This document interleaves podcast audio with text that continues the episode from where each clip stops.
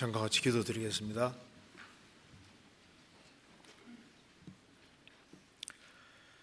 어, 저희를 사랑하시는 하나님 아버지, 어, 오늘도 저희들을 한 자리에 불러 모아 주시고 또 하나님을 찬송하며 또 하나님의 말씀을 배우게 해 주신 것을 감사합니다. 이 시간 주 성령께서 함께 해 주시고 우리의 마음을 열어주시고 이 하나님의 말씀이 우리 심령에 새겨지고 또 말씀 가운데 행할 수 있도록 더욱 힘과 지혜와 용기를 더욱 허락해 주옵소서 또 국내와 해외 주의 복음을 활발하게 증거하게 해주신 것을 감사드립니다. 또 해외 선교하는 모든 손길들에 함께 해주시고 주의 역사와 능력을 더욱 나타내 주옵소서. 또 홍콩에서 말씀을 증거하시는 이완 목사님, 또 그 외에 해외 선교하는 그 모든 손길들에 함께 해 주시고 말씀을 듣는 사람들, 또 전도를 하시는 모든 분들 주님께서 함께 해 주시고 도와주옵소서. 또 한 해를 마감하는 시점에 있습니다. 저희 마음을 일깨워 주시고 한 해를 반성하며 또 새해 새로운 마음으로 주님 말씀 가운데 행할 수 있도록 도와주옵소서. 오늘 모든 시종 주 성령께서 함께 해 주시고 우리에게 필요한 말씀을 허락해 주옵소서. 우리 구주 예수 그리스도 이름으로 기도하옵나이다. 아멘. 네, 찬양대 찬송 읽겠습니다.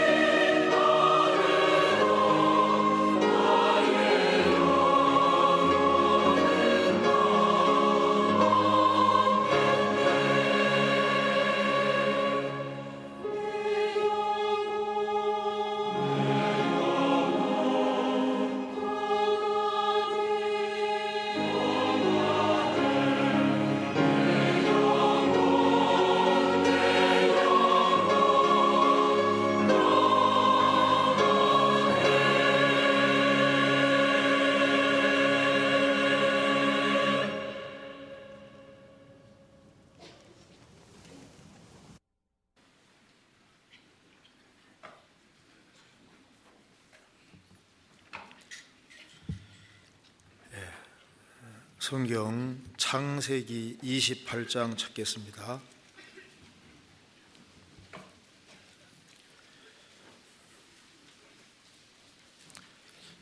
28장 10절부터 22절까지 제가 읽겠습니다.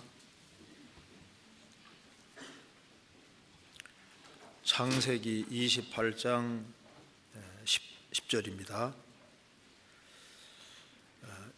야곱이 부엘세바에서 떠나 하란으로 향하여 가더니 한 곳에 이르러는 해가 진지라.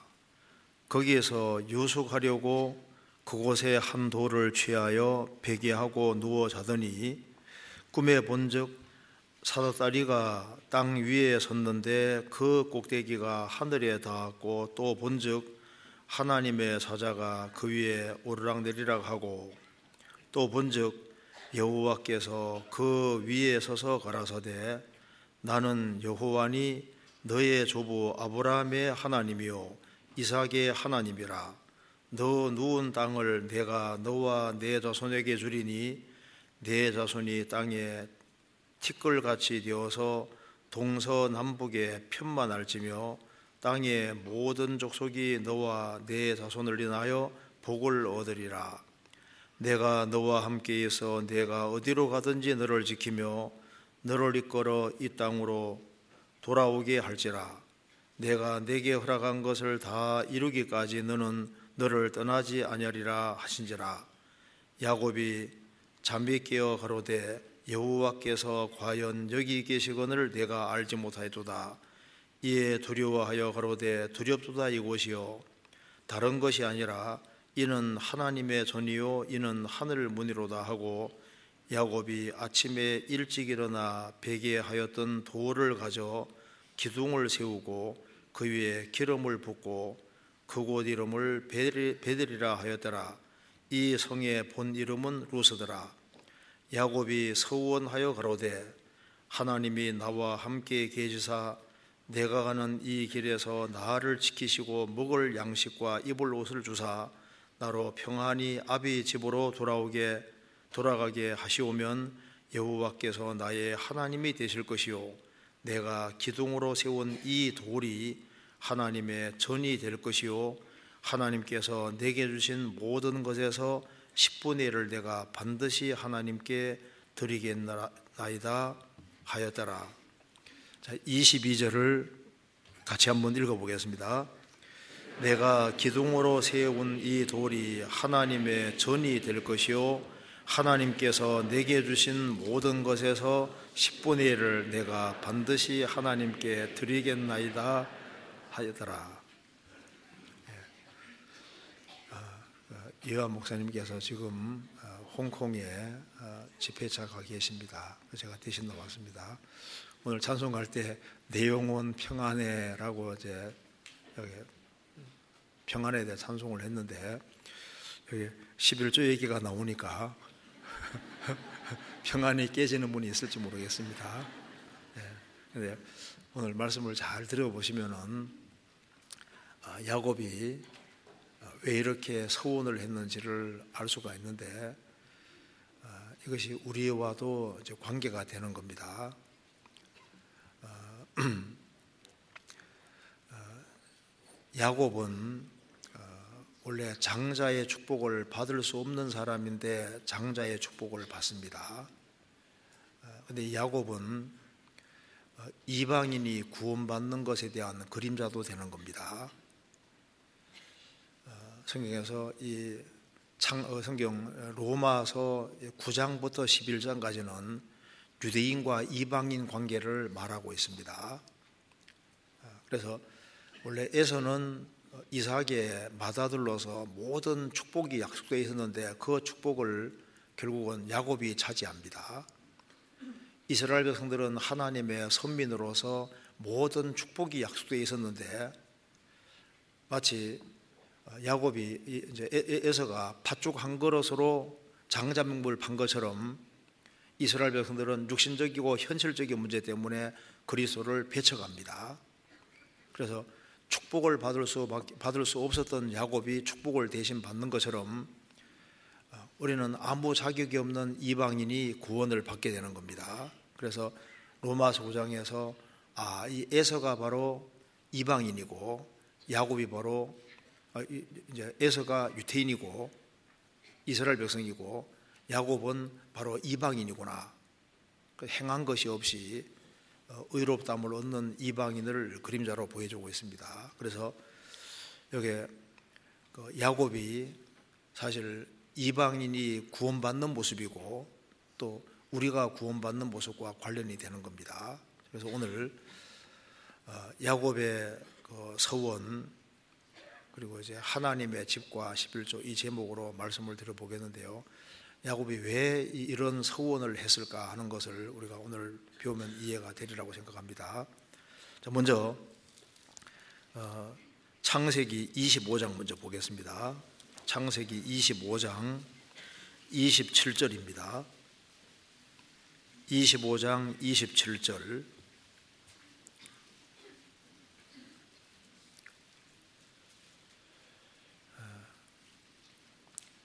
그 아이들이 장성함에 에서는 익숙한 사냥꾼인 고로 들사람이 되고 야곱은 종용한 사람인 고로 장막에 거하니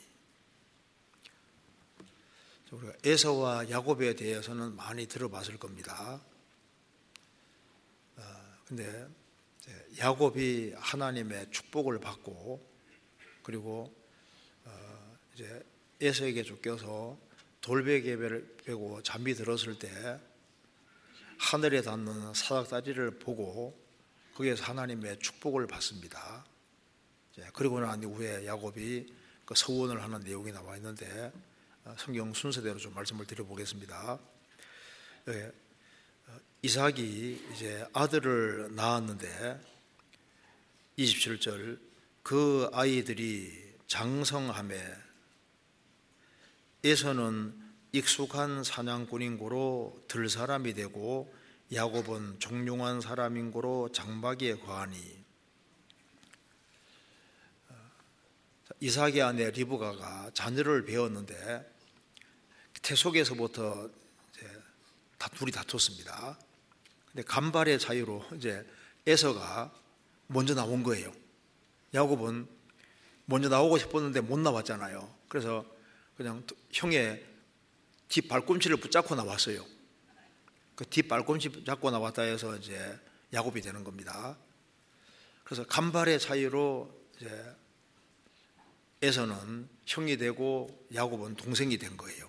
그런데 여기서 그 아이들이 이제 장성했습니다. 자라서 에서는 익숙한 사냥꾼이 됐습니다. 그래서 들 사람이 되고 야곱은 종용한 사람인 고로 장막에 거하니 여기 종용하다 그 말은 그 조용한 사람, 온화한 사람, 평화로운 사람, 크게 두려 두드러진 것이 없는 수수한 사람 이런 뜻입니다. 에서는 남성답고 몸에 막 털도 많고 아주 와일드하고 그리고 이제 아주 사냥을 정말 잘했던 것 같아요. 그래서 익숙한 사냥꾼이 됐다고 했습니다. 아, 에서는 이삭의 아들이니까 어, 성장하는 과정 속에서 아브라함의 하나님, 이삭의 하나님에 대해서 많은 이야기를 들었을 겁니다. 그도 처음에는 어렸을 때는 아버지 말씀을 귀담아 듣고 또 하나님에 대해서 많은 걸 들었기 때문에 많은 생각을 했을 겁니다. 그리고 어, 장자가 된다는 것이 얼마나 중요한 것이고 얼마나 큰 책임이 있는지도 느꼈을 겁니다. 그런데 세월이 흘러가면서 그는 바깥에 그 뛰어다니고 그래서 짐승을 잡고 익숙한 사냥꾼이 되기 위해서는 그 들판에 많이 나가야 되고 짐승을 추적을 많이 하고 많이 어, 짐승을 잡았을 겁니다. 그래서 여기 들 사람이 됐다. 에서는 바깥 세계를 추구하는데 열심이었습니다. 야곱은 종용한 사람인 고로 장막에 거하고 어머니와 같이 있으면서 어, 아버지가 하는 이야기를 곰곰이 되새기고 되새기고 하면서 이제 신앙심이 점점 점점 길러졌습니다. 사람은 어, 지음 받을 때 처음부터 영혼 몸이 있는 존재로 지음을 받았습니다. 사람은 육체만 있는 것이 아니라 영이 있습니다. 영과 혼과 몸이 있기 때문에 사람은 몸이 있으니까 어, 바깥 세계를 열심히 추구할 수도 있고 혼이 있으니까 자기 정신 세계를 추구할 수도 있고 영이 있으니까 하나님의 것을 추구할 수도 있는 겁니다. 많은 사람들이 어, 육체가 전부인 줄 아는데 사람은 육체보다 더 중요한 영혼이 있습니다. 그리고 금세만 있는 것이 아니라 영원한 내세가 존재하고 있습니다.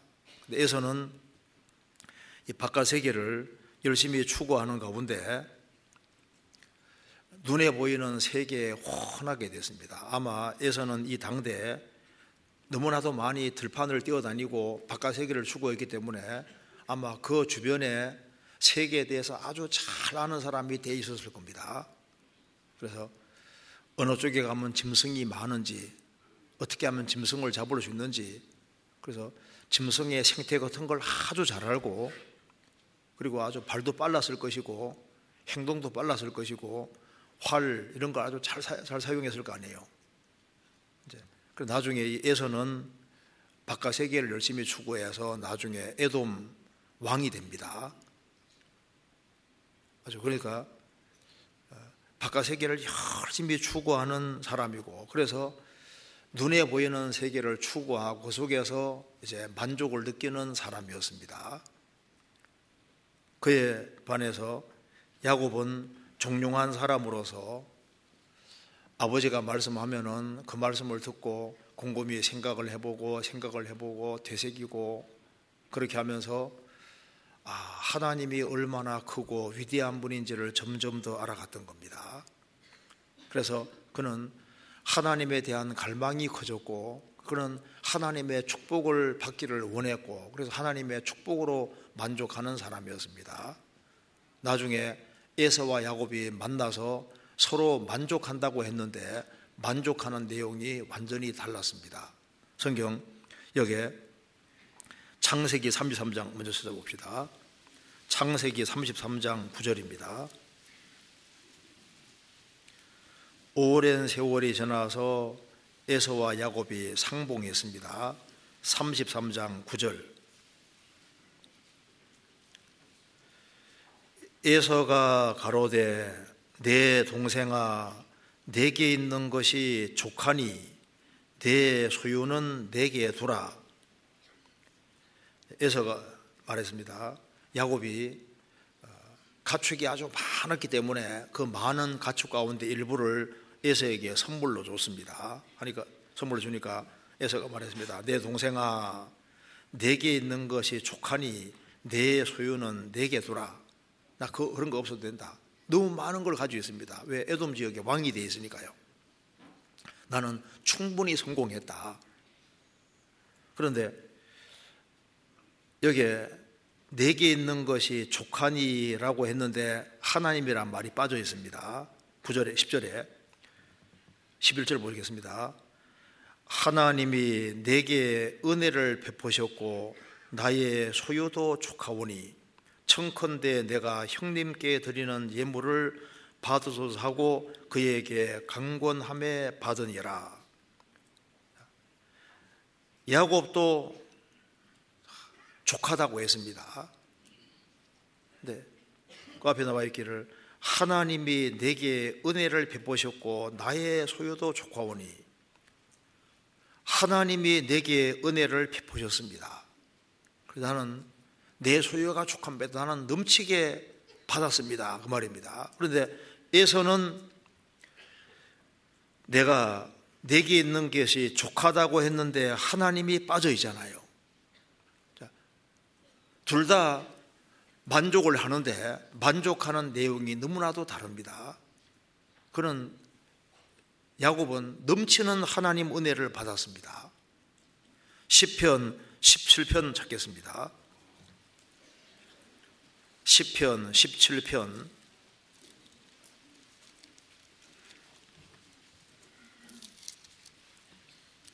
4절 17편 14절 여호와여 금생에서 저희 분깃을 받은 세상 사람에게서 나를 주의 손으로 구하소서 그는 주의 제물로 배를 채우심을 입고 자녀로 만족하고 그 남은 산업을 그 어린 아이들에게 일어나는 자니이다. 여호와여 금생에서 금생이 전부라고 생각하는 사람이 있는데 에서도 금세에서 잘 먹고 잘 살고 금세 누리면 된다고 생각하는 사람인 겁니다. 금생에서 저희 분깃 몫을 받은 세상 사람에게서 나를 주의 손으로 구별시켜 주십시오. 그는 세상 사람은 주의 제물로 배를 채우심을 입고 자녀로 만족하고 자녀가 육신적으로 잘 돼가는 것으로 만족하고 그 남은 산업을 그 어린 아이들에게 유전하는 자니이다. 자식을 최대한 고생 들리시키려고 최대한 많이 벌어서 자녀에게 넘겨주는 그 소망으로 생을 산다는 겁니다. 15절 나는 의로운 중에 주의 얼굴을 보리니 깨를 때 주의 형상으로 만족하리이다. 시편 기자는 금생만 전부가 아니라 하나님이 계시고 영원한 내세가 있다는 것을 알고 있는 사람입니다. 그래서 나는 세상 사람은 어찌하든가 하네 나는 의로운 중에 주의 얼굴을 보리니 깨를 때에 주의 형상으로 만족하리이다. 주님 오실 때 부활할 때 주님처럼 영광스럽게 되어서 어, 주님 품에 들어가서 주님처럼 되어서 영원히 살 그것으로 나는 만족합니다. 그 만족하는 내용이 너무 다르잖아요. 야곱은 익숙한 들사람입니다. 그는 열심히 바깥 세계를 추구하고 살았습니다. 지금 우리가 지구를 둘러보면은 에서 같은 사람 숫자가 점점 점점 많아지고 있습니다. 그리고 심지어 신앙을 갖고 있다는 사람 중에도 에서 같은 사람들이 점점 더 많아집니다. 에서는 익숙한 들사람이 들사람이 되었습니다. 그 열심히 열심히 사냥을 했잖아요. 에서는 들판에서 시간을 다 보내고 짐승을 잡고 요리해 먹고 그게 재미 붙인 거예요. 그래서 막 열심히 열심히 뛰어다녔습니다. 지금 우리 시대 보세요. 먹음직하고 부함직하고 지혜롭게 할 만한 탐스러운 것이 많습니다. 막 땅에 있는 걸 막 다 끄집어내서 막 얼마나 많은 걸 만들어놨는지 몰라요. 그래서 많은 사람들의 눈이 에서처럼 바깥으로 향해 있습니다. 옷 종류가 얼마나 많아요. 그리고 지금 지금 문명이 아주 최고로 발달한 시대입니다. 오락도 많고 게임도 많고 술 종류도 얼마나 많아요. 맛있는 것도 얼마나 많아요. 그래서 바깥 것을 추구하고 눈에 보이는 세계를 추구하다가 시간 다 보내는 이제 그런 시대가 우리 시대입니다. 교통의 발달로 세계 여행도 많아지고 그래서 어떤 사람은 뭐 여행하는 재미로 사는 사람도 많잖아요. 물론 뭐 목적에서 여행하는 사람도 있겠지만은 소일거리로 여행하는데 시간 쭉 보내고 이제 그래서 뭔가 눈에 보이는 걸 추구하고 살아가는데 찬찬히 보면은 아, 이 사람도 애서 갖고 저 사람도 애서 갖고 교회 다니는 사람도 애서 갖고 또 텔레비전 프로도 얼마나 많아요. 영화 종류도 얼마나 많아요. 너무하다 왔냐? 아니, 죽음 건너가서 하나님 만났을 때 너무하다 왔냐? 나 텔레비전 리모컨 돌리다가 왔습니다. 너무하다 아니야. 세계 이곳저곳 다니다가 왔습니다. 바깥 세계만 자꾸 추구하라는 거예요. 그게 이제 예서다, 예서. 지금 교회에 다니는 사람들이 많잖아요. 그런데 시간을 어디다 다 보내냐면은 이제 눈에 보이는 것에 거기에다가 시간을 다 드리고 있는 거예요. 그런데 야곱은 달랐습니다. 야곱은 종용한 사람이었고 그래서 아버지가 말씀할 때 그 성경에서 이삭이 얼마나 훌륭한 사람입니까? 자, 아브라함의 하나님, 이삭의 하나님이었습니다. 이삭은 하나님의 사람이기 때문에 자기 자녀들에게 하나님이 어떤 분인지를 분명히 얘기를 했을 거 아니에요. 그것도 아주 많이 얘기를 했을 겁니다. 그런데 아버지가 예서와 야곱 불러놓고 사랑했기 때문에 그들에게 정말 신앙적으로 유익한 것을 계속 얘기했을 거예요. 그걸 듣는데 에서는 아버지 말씀을 어릴 때는 열심히 듣는다고 했을 거 아니에요. 열심히 듣는다고 했는데 점점 점점 바깥에 놔두다 보니까 아버지가 말할 때 아버지 말씀을 듣고 있습니다. 듣고 있는데 무슨 생각할까요? 이 이야기가 언제 끝나나? 빨리 끝나면 오늘 토끼 잡고 뭐 사슴 잡고 뭐 잡고 뭐 잡고 해야 되는데 머릿속에 이제 그 생각하고 있는 거예요. 아버지 말씀 끝나자마자 얼른 막 튀어나가서 사냥하러 다니고 그래도 그러다 보니까 아버지 말씀은 말씀대로 듣는데 생각할 시간이 없잖아요. 그러니까 듣긴 듣는데 이것이 마음속까지 안 들어가는 거예요. 그래서 처음에는 장자 명분이 얼마나 컸는데 너무나도 컸는데 세월이 흘러가는 가운데 점점 점점 장자 명분은 작아졌습니다. 나중에 얼만큼 작아졌냐면은 팥죽 한 그릇만큼도 안 되는 너무나도 작은 것으로 바뀌었습니다. 그 축복을 거둬차잖아요. 야곱은 아버지 말씀을 듣고 난 이후에 이걸 생각하고 때또 생각하고 생각을 또 하고 또 하고 하는 겁니다. 그러니까 그는 묵상을 하고 생각을 하고 하기 때문에 하나님이 점점 점점 커졌습니다. 이제 너무나도 하나님이 커지고 하나님은 자기 인생의 전부가 된 거예요.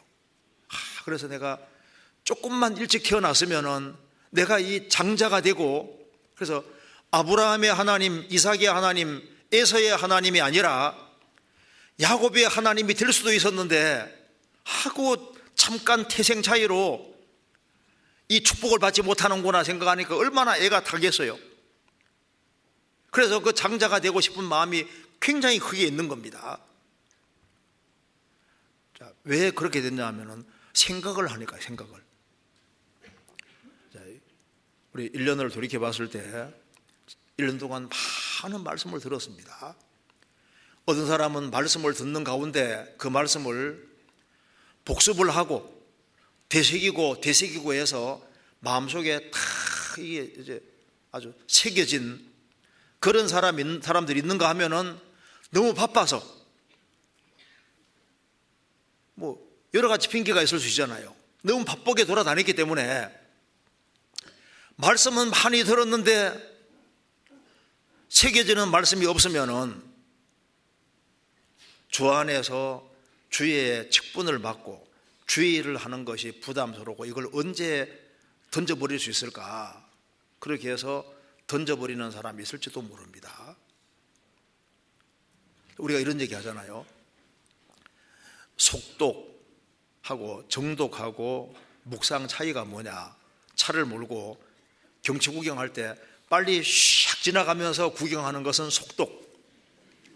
그 다음에 이제 천천히 몰고 가면서 구경하는 것은 정독. 묵상은 차물로 가다가 경치 좋은 곳이 있으면 딱 차를 세우고 그 다음에 그 경치를 뚫어지게 계속 보는 것은 묵상과 같은데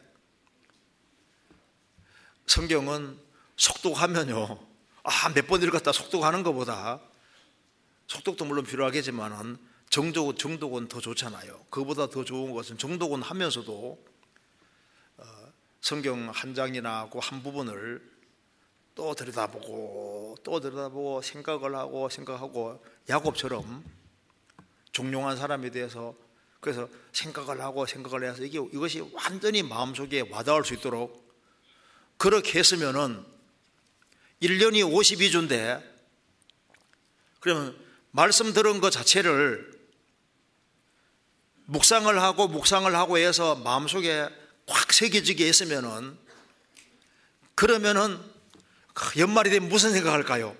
아, 주님 나에게도 좀 일을 좀 하나 맡겨 주시면 내가 뭐라도 하겠습니다.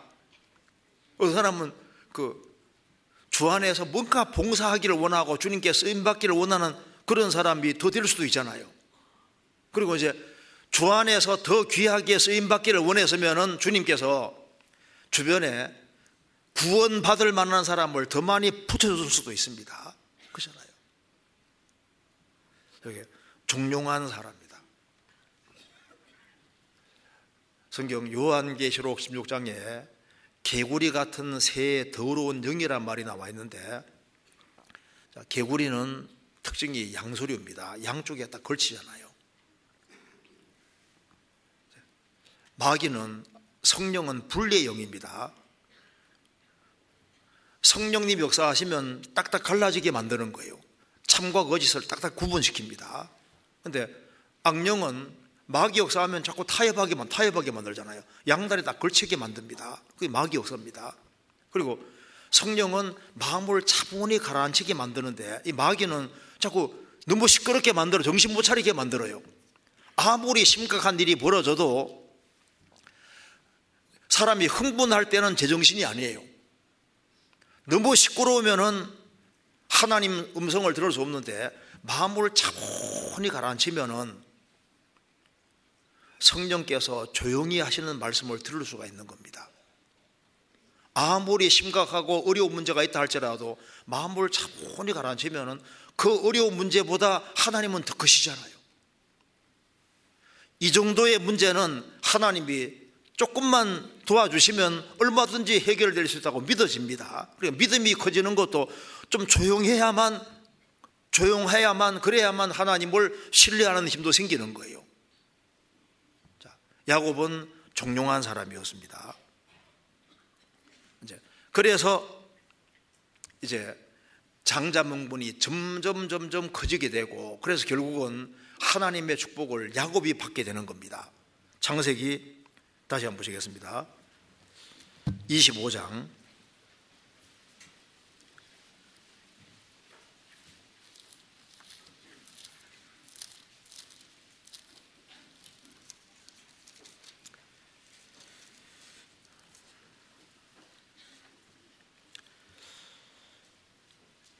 29절.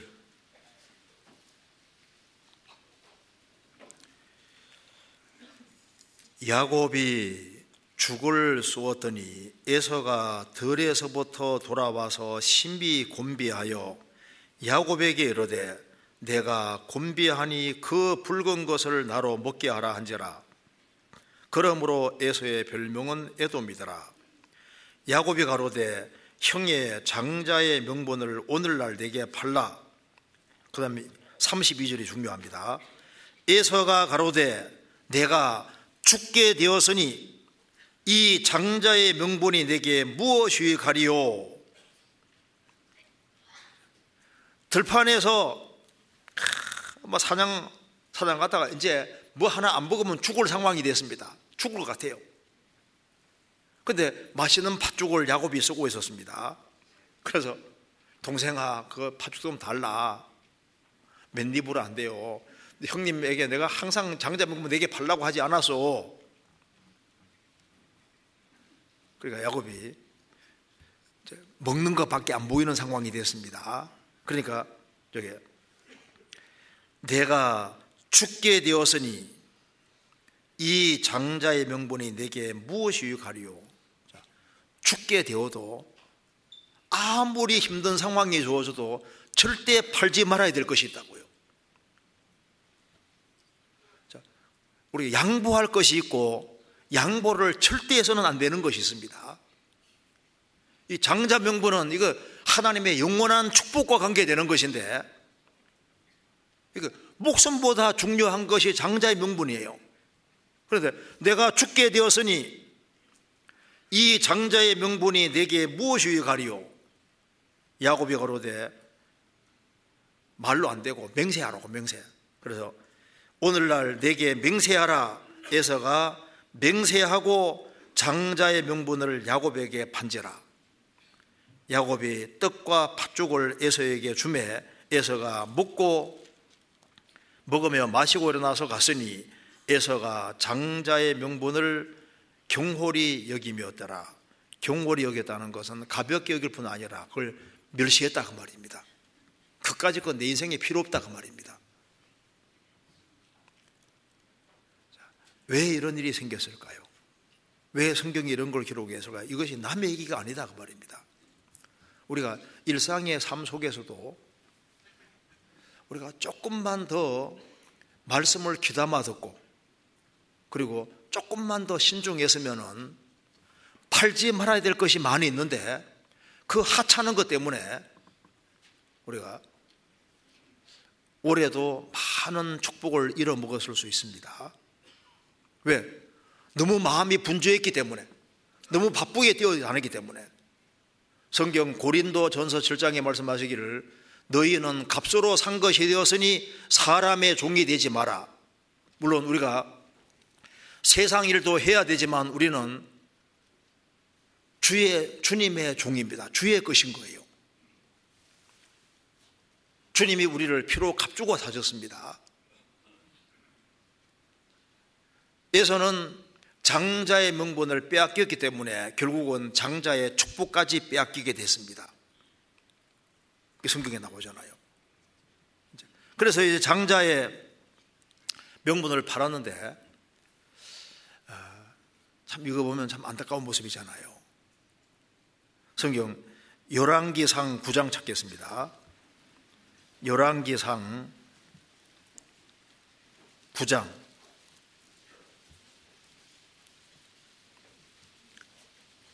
10절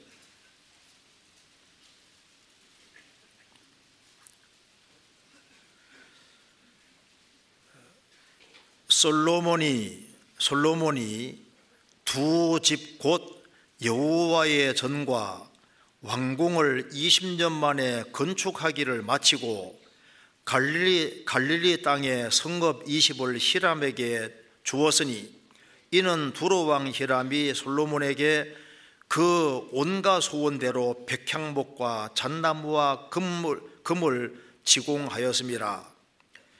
히람이 두로에서 와서 솔로몬이 자기에게 준 성급들을 보고 눈에 들지 아니하여 이르기를 나의 형이여 내게 준 이 성읍들이 이러하뇨 하고 이름하여 가불 땅이라 하였더니 그 이름이 오늘까지 있으니라. 히람이 금 120달란트를 왕에게 보내었더라. 여기 두로 왕 히람이 솔로몬이 어, 여기 여호와의 전과 왕궁을 건축할 때 적극적으로 도왔습니다. 그렇기 때문에 그 보답으로 솔로몬이 11절에 갈릴리 땅의 성읍 20을 히람에게 줬습니다. 그런데 히람 왕이 와서 그 갈릴리에 있는 그 땅을 딱 보니까 12절에 눈에 들지 않았습니다. 그래서 나의 형이여 내게 준 성읍들이 이러하뇨 왜 이런 쓸데없는 걸 줬냐고 말이에요 가치 없는 걸 줬냐고 말이에요 그래서 땅 그리고 이름을 가불 땅이다. 가불이란 말은 무가치하다. 별로 가치가 없다. 황폐하다. 그런 뜻입니다. 그래 그래서 이제 어, 땅을 받았는데 히라망이 보니까 마음에 안 들어요. 그래서 솔로몬에게 이거 그냥 그냥 다시 다시 가져가라고 가져가라고. 그래서 그래서 이걸 솔로몬이 다시 받았습니다. 역대하 8장 보겠습니다. 역대하 8장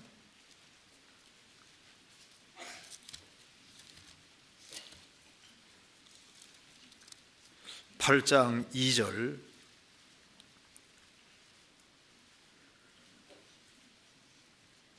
8장 2절입니다. 후람이 자기에게 준 성읍들을 다시 건축하여 이스라엘 자손으로 거기 거하게 하니라. 후람이 성읍 20을 받았는데 마음에 안 들어요.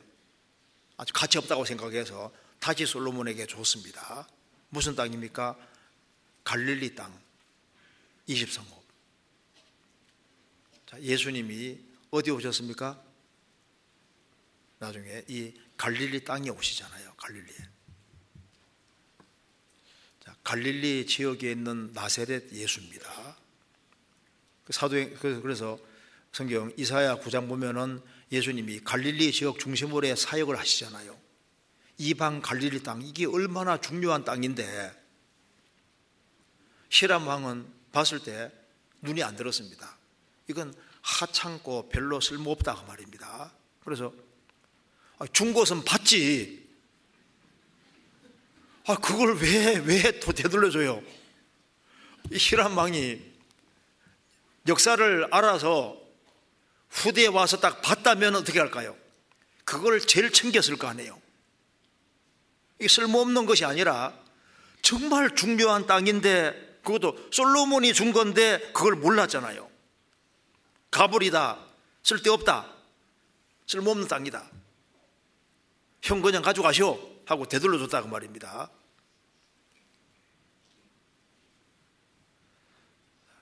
에서는 장자 명분, 그건 네 해라.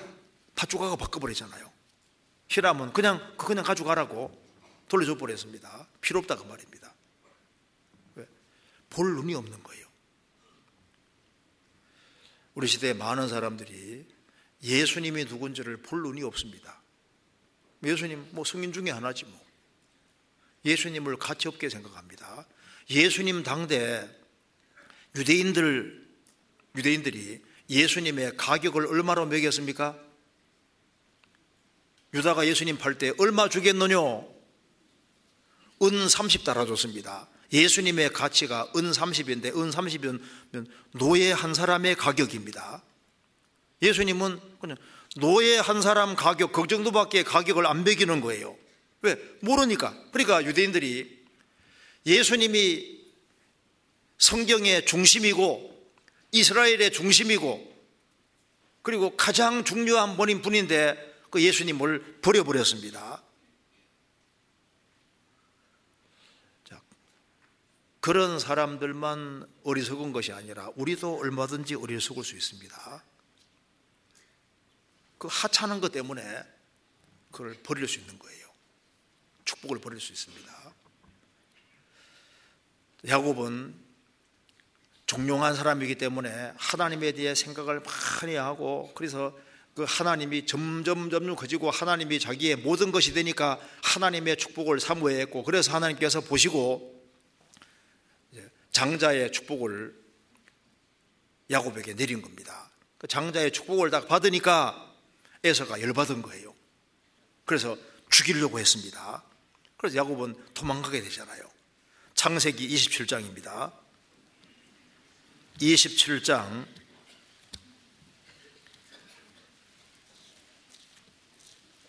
27장 41절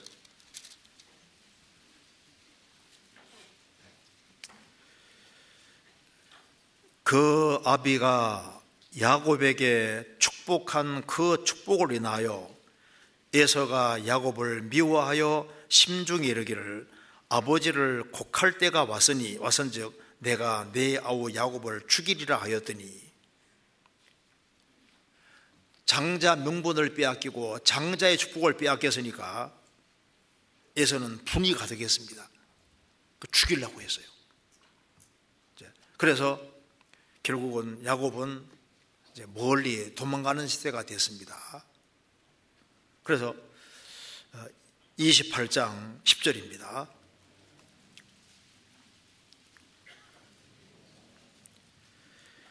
야곱이 부엘 세바에서 떠나 하란으로 향하여 가더니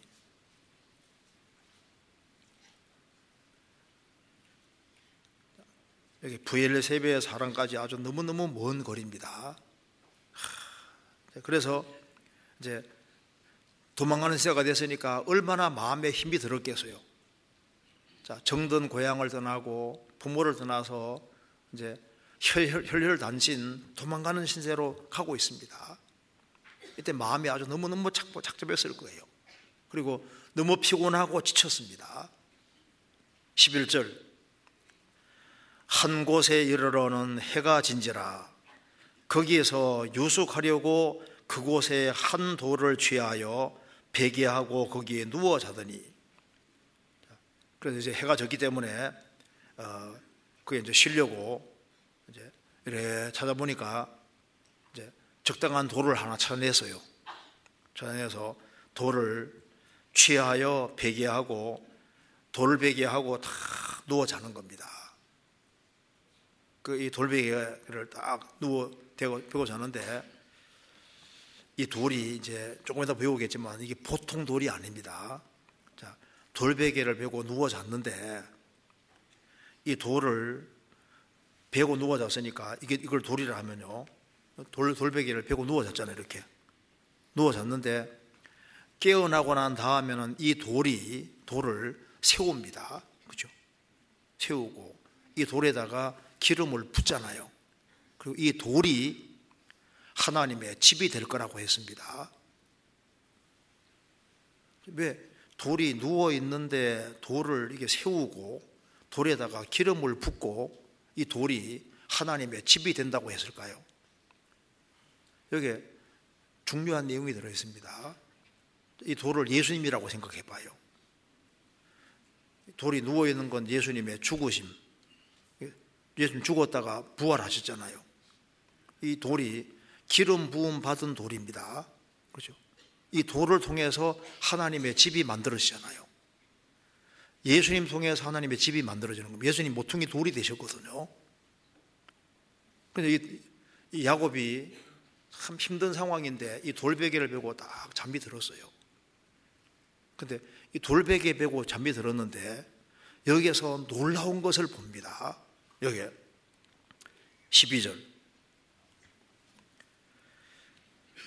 꿈에 본적 사닥다리가 땅 위에 섰는데 그 꼭대기가 하늘에 닿았고 또 본적 하나님의 사자가 그 위에 오르락내리락 하고 또 본적 여호와께서 그 위에 서서 가라사대 나는 여호와니 너의 조부 아브라함의 하나님이요 이삭의 하나님이라 너 누운 땅을 내가 너와 내 자손에게 주리니. 여기까지 보면은 이 돌베개를 베고 누워 자는데 꿈에 사닥다리가 땅 위에 섰는데 얼마나 긴 사닥다리인지 땅에서 하늘까지 닿는 사닥다리였습니다. 그리고 또 보니까 하나님의 천사가 그 위에서 오르락내리락 했다. 그리고 거기에서 그 사닥다리 위에서 하나님이 야곱을 축복해 주는 것을 봤습니다. 여기에 대한 해석이 요한복음 1장에 나오잖아요. 1장 찾아보시겠습니다. 요한복음 1장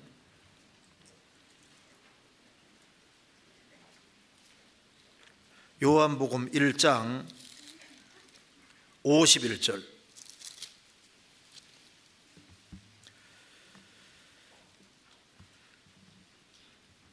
51절 같이 읽겠습니다. 또 가라사대 진실로 진실로 너희에게로 노니 하늘이 열리고 하나님의 사자가 사자들이 인자 위에 오르락 내리락 하는 것을 보리라 하시니라. 예수님 말씀하시기를 진실로 진실로 너희에게로 노니 하늘이 열리고 하나님의 사자가 사자들이 천사들이 인자 예수님 위에 오르락 내리락 한 것을 보리라. 야곱은 사닥다리를 봤는데 신작의 예수님이 이 사닥다리가 뭔지 아느냐? 바로 예수님, 예수님을 설명하는 것이라고 말씀해 주셨습니다. 사닥다리. 하나님께서는 사닥다리 위에서 하늘에 닿는 사닥다리 위에서 야곱을 축복해 주셨는데 야곱은 뜻이 뭡니까? 얍사바다, 교활하다, 간사하다 그런 뜻입니다. 아주 깨도 많고 형도 속이고 아버지도 속이고 아주 깨가 많은 야곱인데 이 야곱이 어떻게 축복을 받을까요? 그가 축복받을 만해서 받는 것이 아니라 사닥다리 위에서 축복해 주잖아요. 우리가 축복받을 만한 아무런 자격이 없습니다. 예수님 때문에 축복을 받잖아요. 여기 사닥다리가 뭐냐? 바로 예수님입니다. 예수님. 예수님을 설명하는 겁니다. 사닥다리는 먼저 관계 없는 두 곳을 연결시키는 곳입니다. 그죠? 서로 연결될 수 없는 곳을 연결시키는 것이 사닥다리인 거예요. 그게 기본 특징이잖아요. 사닥다리는 올라갈 때 이고 갑니까? 어떻게 합니까? 밟고 가잖아요. 밟고. 밟고 올라갑니다.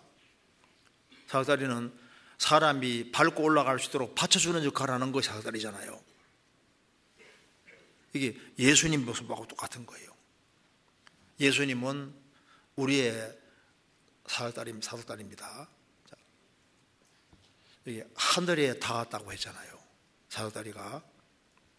인간은 하나님께 갈 수가 없어요. 왜? 하나님은 너무 높이 계시고 인간은 아담일의 타락에서 아주 죄 가운데 살고 있는데 이 죄인과 하나님은 너무 거리가 떨어져 있습니다. 하나님은 죄인에게 떠나 계십니다.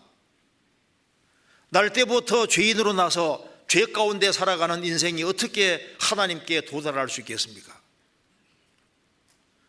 도달할 수 없는 곳에 사다리가 필요한 거예요.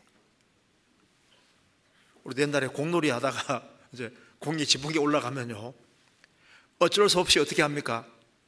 사다리 가져와서 올라가서 이렇게 꺼내는 거. 그러니까 관계에 손이 안 닿고 미치지 않는 곳에 딱 고개에다가 사다리 갖다 놓는 거예요. 인간은 하나님께 갈 수가 없습니다. 그래서 하나님과 인간을 연결시켜주는 사역다리 역할을 하신 분이 누굽니까? 바로 예수님입니다. 하나님은 한 분이시요 하나님과 사람 사이의 중보도 한 분이시니 그 사람이신 그리스도 예수라. 예수님은 하나님이면서 사람이시기 때문에 딱 사역다리처럼 중간 역할을 할 수가 있는 겁니다. 예수님이 딱 중보자가 되신 거예요. 성경 디모데전서 2장 찾겠습니다.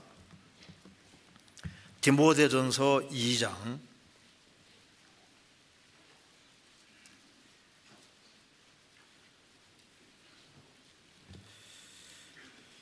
2장 5절. 5절. 하나님은 한 분이시오. 또 하나님과 사람 사이의 중보도 한 분이시니 곧 사람이신 그리스도 예수라. 하나님은 한 분이시오. 또 하나님과 사람 사이의 중보도 두 분이 아니라 한 분입니다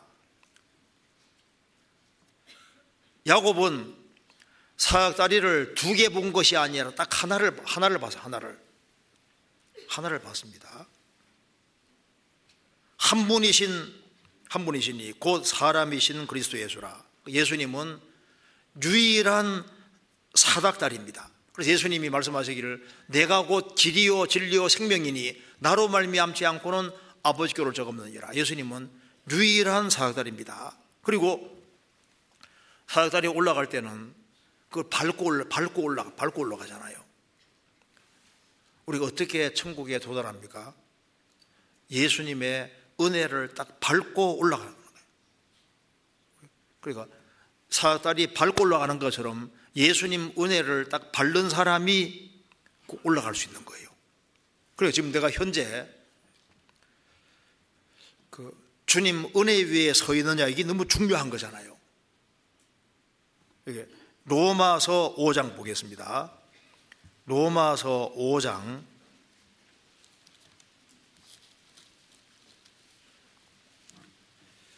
2절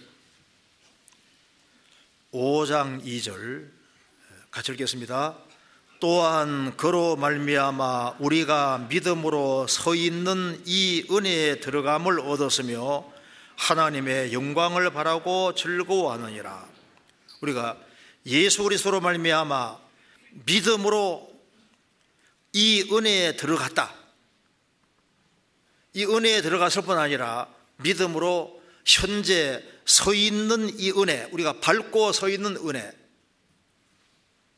내가 서 있는 것이 은혜 위에 서 있으면 축복입니다. 예수님의 완전한 피공록, 그 완전한 속죄, 영원한 속죄, 주님의 완전한 공도 위에 서 있는 사람,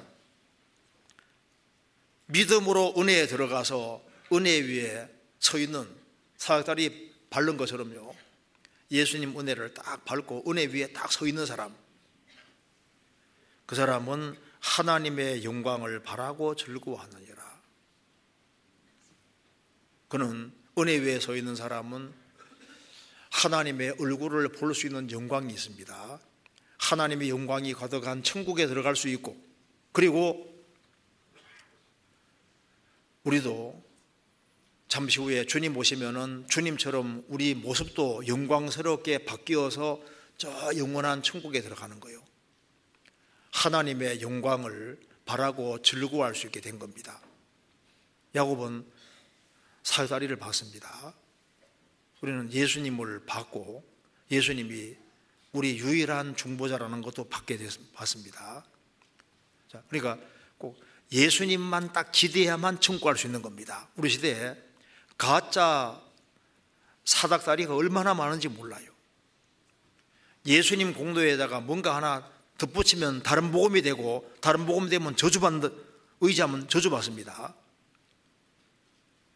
우리는 어떤 유명한 사람도 기댈 만한 것이 못 됩니다. 우리가 기댈 분은 딱 예수님밖에 없는 겁니다. 그래서 그래서 야곱은 돌베개를 베고 잤는데 그 돌베개 베고 잤는 거기에서 사다리를 받잖아요.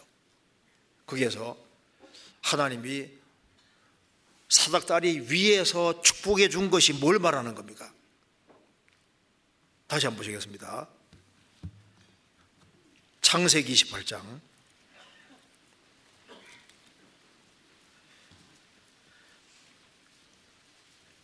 12절. 꿈에 본적 사닥다리가 땅 위에 섰는데 그 꼭대기가 하늘에 닿았고 꼭대기가 하늘에 닿았습니다. 13절. 또본적 여호와께서 그 위에 서서 가라사대 사닥다리가 하늘에 닿았는데 하늘에 닿은 그, 그 사닥다리 그 위에서 거기에서 거기에서 하나님께서 말씀하시기를 나는 여호와니 너의 조부 아브라함의 하나님이요 이삭의 하나님이라 너 누운 땅을 내가 너와 내 손에게 주리니 이러면서 축복을 내려 주십니다. 야곱은 축복을 받을 때 왜 야곱 같은 사람이 축복을 받을까요? 있어 받는 것이 아닙니다. 그러니까 사닥다리에 근거해서 사닥다리 위에서 축복해 주시잖아요. 우리는 축복을 받을 만한 자격이 없는데 우리가 어떻게 축복받을까요? 예수님과 연결됐기 때문에 예수님에 근거해서 우리가 우리를 축복해 주시는 거예요. 에베소서 1장 찾겠습니다. 에베소서 1장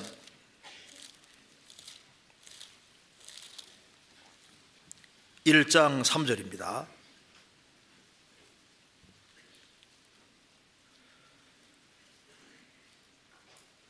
1장 3절 찬송하리로다 하나님 곧 우리 주 예수 그리스도의 아버지께서 그리스도 안에서 하늘에 속한 모든 신령한 복으로 우리에게 복 주시되 하나님께서 그리스도 예수 안에 모든 신령한 축복을 다 넣어 두셨어요. 그래서 그렇기 때문에 믿음으로 그리스도 안에 들어온 사람은 그리스도 때문에 모든 신령한 축복으로 축복을 받는 겁니다.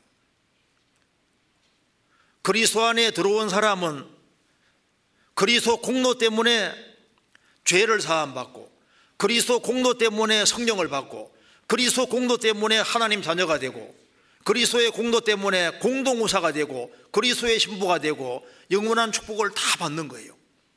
야곱도 그리스도 때문에 그것 때문에 영원한 축복을 받는 사람이 된 겁니다. 창세기 28장 어떤 축복을 받았는지 보시겠습니다.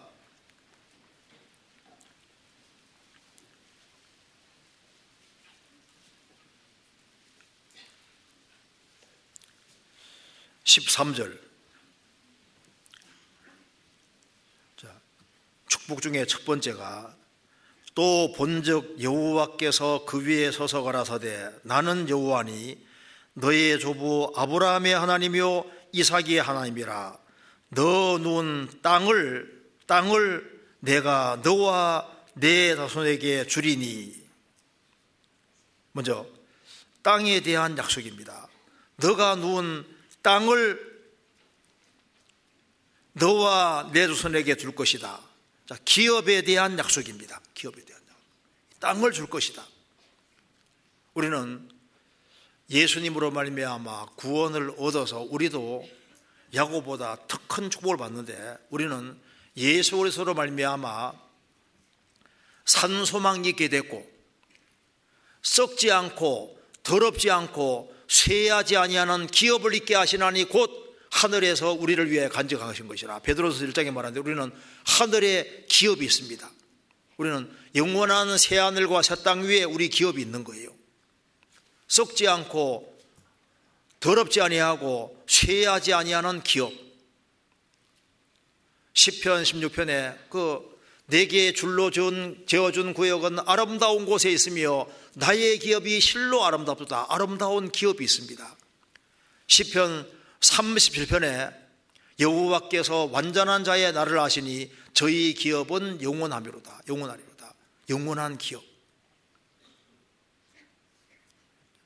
야곱은 땅에 대한 약속을 받습니다. 이스라엘이 출애굽을 했을 때 하나님이 가나안 땅이란 기업을 준비해 둔 것처럼 구원받은 사람은 성도의 기업이 따로 있습니다. 하늘에 기업이 있는 거예요. 기업에 대한 약속입니다.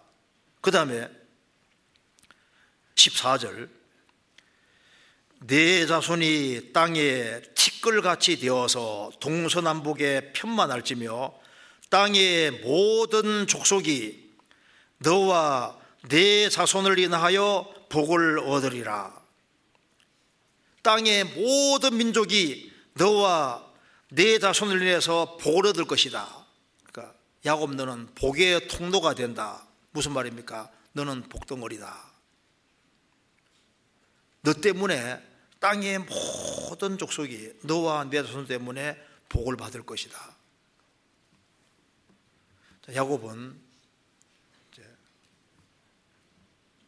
하나님의 축복받아서 복덩어리가 됐습니다. 복.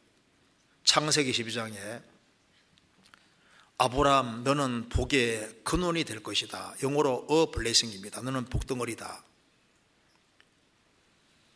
원래 하나님이 사람을 만드실 때 복 주려고 사람 만드신 거예요.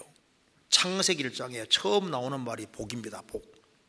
사람 만드시고 처음 하신 말씀이 복이잖아요. 복을 주어 가라사대 복입니다. 그런데 아담이 범죄함으로 복을 잃어버리잖아요. 디모데전서 6장에 하나님은 복 되시며 하나님은 복 자체가 되십니다.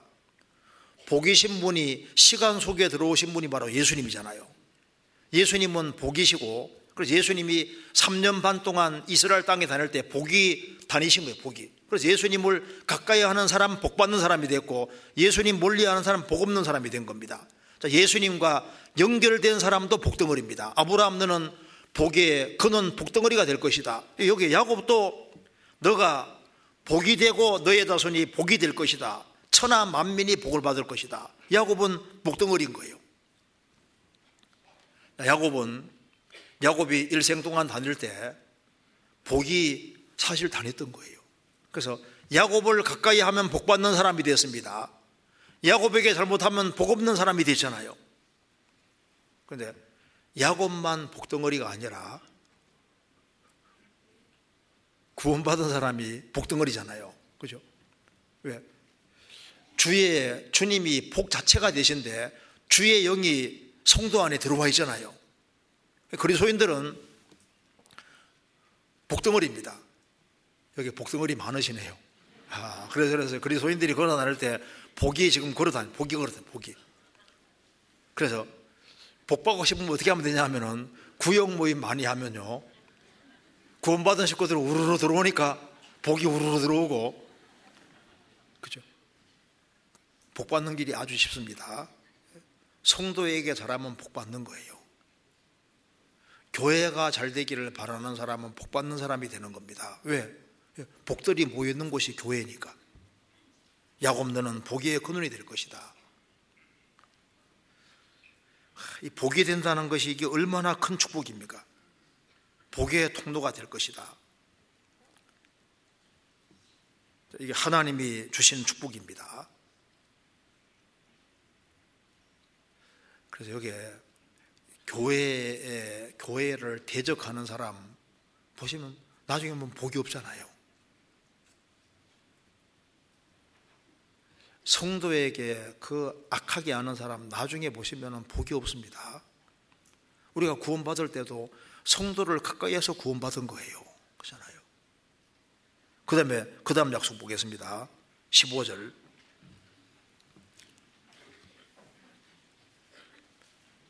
15절.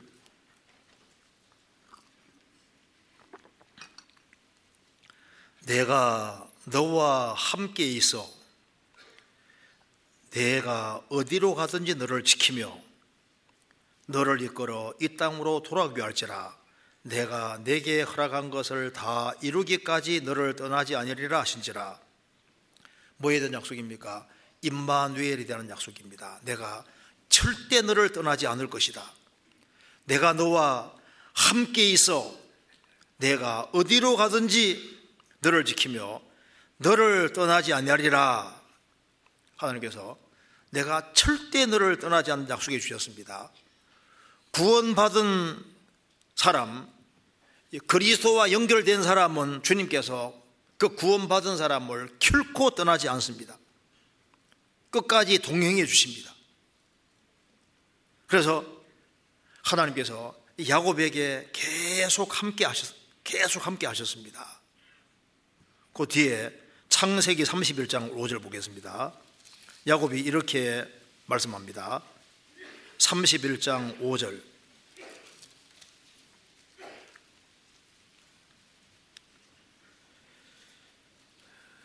그들에게 이르되 내가 그대들의 아버지의 안색을 본즉 대게 대하여 전과 같이 아니하도다. 그러할지라도 내 아버지의 하나님은 나와 함께 계셨느니라. 야곱이 장인 라반 때문에 그렇게 시달리고 고생을 많이 했지만 그럴지라도 내 아버지 하나님은 나와 함께 계셨느니라. 하나님은 함께 계셨습니다. 42절.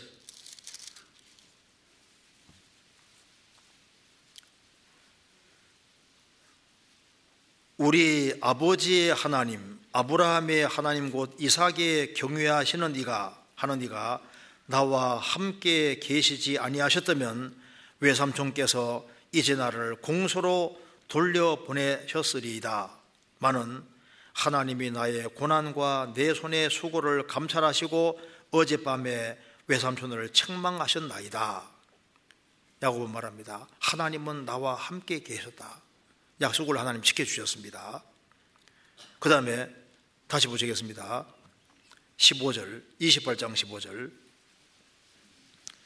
하나님께서 함께 하신다는 약속과 더불어서 15절에 내가 너와 함께 있어 내가 어디로 가든지 너를 지키며 하나님께서 지켜 주신다고 약속하신 대로 하나님께서 야곱을 지켜 주셨습니다. 그리고 너를 지키며 너를 이끌어 이끌어 주신다는 약속을 하셨어요. 이끌어 이 땅으로 돌아오게 할지라 너를 이끌어 주시겠다. 인생을 헤매지 않게 해주겠다는 약속입니다. 야곱의 인생을 이끌어 갔습니다. 그래서 하나님께서 야곱을 이끌어서 라반 집에서 20년간 훈련시키고 또 이끌어서 나오게 하시고 그를 이끌어 가서 야복강까지 가서 야곱의 껍질을 벗기시고 이스라엘로 바꿔 주시잖아요. 내가 너를 이끌어 이 땅으로 돌아오게 할지라. 내가 내게 허락한 것을 다 이루기까지 너를 떠나지 않으리라. 하나님께서 내게 허락한 것을 다 이루신다. 하나님이 야곱을 번창하게 하시고 자손을 치걸같이 많게 하시고 복받기 합당한 사람이 되도록 할 때까지 그를 떠나지 않고 하나님께서 야곱에게 약속하신 것을 다 이루시는 겁니다. 복받는 인생으로 만들어 가시는 거예요. 내가 떠나지 아니라. 그래서 이렇게 약속해 주신 것을 야곱은 들었습니다. 이 야곱의 축복이 우리의 축복이잖아요. 우리 우리도 하나님 은혜를 사모해서 장자의 축복을 받는 것처럼 하나님 아들이 됐고 그리고 십자가의 근거에서 우리도 말할 수 없는 축복을 약속을 받았습니다. 야곱은 잠이 깨어서 일어났습니다. 16절에 야곱이 잠이 깨어 가로되 여호와께서 과연 저기 계시거늘 내가 알지 못하여도다. 이에 두려워하여 가로되 두렵도다 이곳이여 다른 것이 아니라 이는 하나님의 전이요 이는 하늘 문이로다 하고 그 다음에 18절을 같이 읽겠습니다 야곱이 아침에 일찍 일어나 베개하였던 돌을 가져 기둥으로 세우고 그 위에 기름을 붓고 여기에 자기가 베개하였던 돌, 그 고달픈 인생길에 들어섰는데 가장 쓸쓸한 그곳에 돌베개고 잠이 들었는데 돌베개하고 잔 거기에서 거기에서 사도다리를 봤잖아요. 이 돌이 보통 돌이 아니었다고 말입니다. 하나님을 경험하게 해준 돌이다 그 말입니다.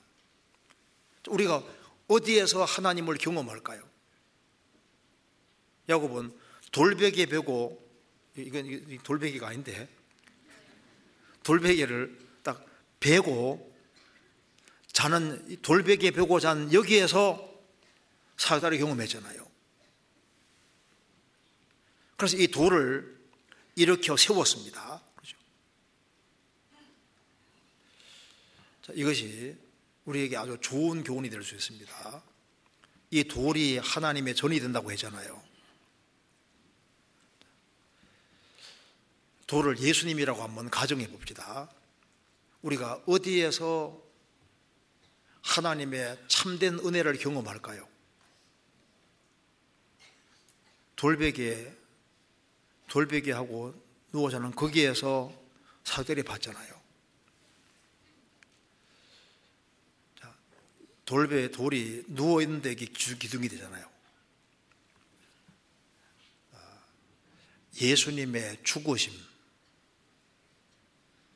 예수님이 왜 십자가에 죽으셨을까? 왜 피를 흘리셨을까? 그걸 확실하게 깨달을 때 하늘 문이 열리잖아요. 성령님이 들어오시려면은 죄가 해결 안 되면 들어올 수 없거든요. 그래서 죄를 해결할 수 있는 길은 십자가밖에 없기 때문에 예수님의 죽으심 의미를 확실하게 깨우칠 때 죄 문제가 딱 해결될 때 성령이 들어올 수 있는 거예요. 그래서 야곱은 잠이 들었다 깨어나서 아침 일찍 일어나서 배기하였던 돌을 취하여 그걸 기둥으로 딱 세웠습니다. 이제 돌을 누워 있는 돌을 기둥으로 딱 만들었잖아요. 딱 세웠잖아요. 누운 돌을 탁 세웠습니다. 이건 이걸 이제 돌을 예수님이라고 예를 들어 상상해 보시면요. 예수님은 죽었다가 부활하셨잖아요. 그리고 이 돌이 돌에다가 기름을 딱 부었습니다. 이 돌이 기름 부은 받은 돌입니다. 예수님이 이 세상에 오셨을 때 예수님은 하나님은 나사렛 예수에게 기름을 부으셨잖아요. 이사야 61장에도 예수님에게 기름 부었다고 되어 있는데 누가복음 4장도 그렇게 말씀하고 있는데 한번 찾아보시겠습니다. 누가복음 4장 누가복음 4장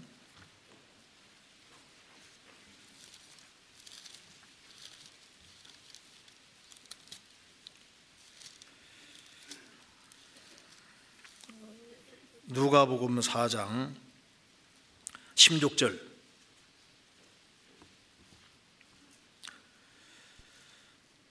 예수께서 그 자라나신 곳 나사렛에 이르사 안식일에 자기 규례대로 회당에 들어가사 성경을 읽으려고 서심해 선지자 이사야의 글을 드리거늘 책을 펴서 이렇게 기록한 데를 찾으시니 곧 주의 성령이 내게 임하셨으니 이는 가난한 자에게 복음을 전하게 하시려고 내게 기름을 부으시고 나를 보내사 포로된 자에게 자유를 눈먼 자에게 다시 보게 함을 전파하며 눌린 자를 자유케 하고 주의 은혜의 해를 전파하게 하려 하심이라 하였더라. 책을 덮어 그 맡은 자에게 주시고 앉으시니 회당에 있는 자들이 다 주목하여 보더라 이에 예수께서 저희에게 말씀하시되 이 글이 오늘날 너희 귀에 응하였느니라 이사의 61장에 말한 바로 이분이 바로 예수님이라고 말씀하셨습니다. 주의 성령이 내게 임하셨으니 내게 기름을 부으시고 예수님이 기름을 기름 부음 받으셨고 그 예수님이 하나님의 성령의 능력으로 3년 반 동안 공생애를 하시고 죽으시고 부활하셨고 예수님께서 부활하시기 전에 약속하신 성령이 올 때까지 기다리라고 했습니다. 사도행전 1장 8절에 오직 성령이 너희에게 임하시면 너희가 권능을 받고 예루살렘과 온 유대와 사마리아 땅 끝까지 이르러 내 증인이 되리라. 자, 그러면 보세요. 이 돌에 기름을 부었잖아요. 자, 예수님이 기름 부으심 받으신 분이잖아요. 그런데 예수님이 죽으시고 부활하신 이후에 오순절에 성령을 내려주셨고 구원받은 사람이 성령 받았다는 거 뭡니까? 구원받은 사람도 기름물 부음을 받은 거예요. 성경 보시겠습니다. 고린도후서 1장 보시겠습니다. 고린도후서 1장 1장 21절을 보세요. 21절, 22절 같이 읽어보겠습니다. 우리를 너희와 함께 그리스도 안에서 경고케 하시고 우리에게 기름을 부으신 이는 하나님이시니 저가 또한 우리에게 인치시고 보정으로 성령을 우리 마음에 주셨느니라. 우리에게 기름을 부으셨다. 우리에게 인치시고 보증으로 성령을 우리 마음에 주느니라. 성령은 우리가 청구한다는 보증입니다. 그래서 여기에 성령 받은 것은 기름을 기름 부음 받은 거로 표현을 했잖아요. 기름 부음 받았다는 것은 성령 받은 걸 말하는 겁니다. 거기에 또 한번 찾아보시겠습니다. 요한일서 2장 2장 20절 2장 20절 너희는 거룩하신 자에게서 기름 부음을 받고 모든 것을 아느니라. 너희는 거룩하신 자에게서 기름 부음을 받고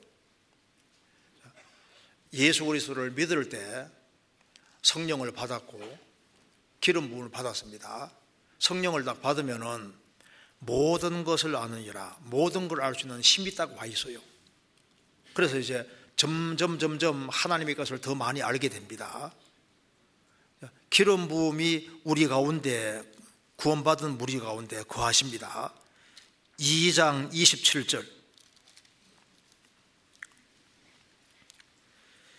너희는 죽게 받은 바 기름 부음이 너희 안에 거하나니 아무도 너희를 가르칠 필요가 없고 오직 그의 기름 부음이 모든 것을 너희에게 가르치며 또 참되고 거짓이 없으니 너희를 가르치시는 그대로 주 안에 거하라.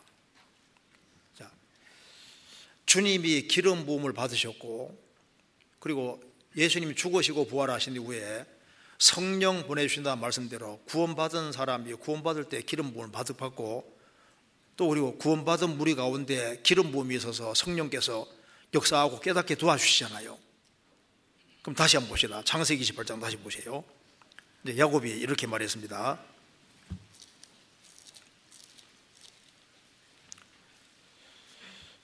22절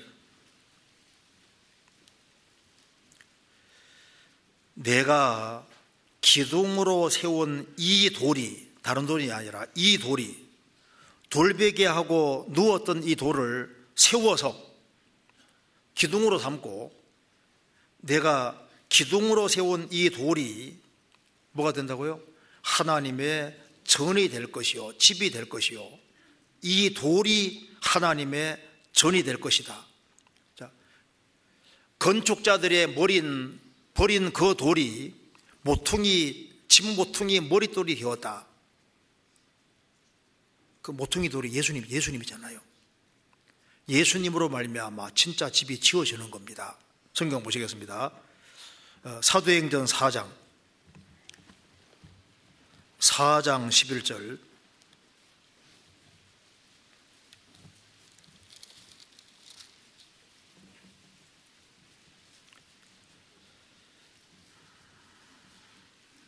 11절 이 예수는 너희 건축자들의 버린 돌로서 집 모퉁이의 머리돌이 되었느니라.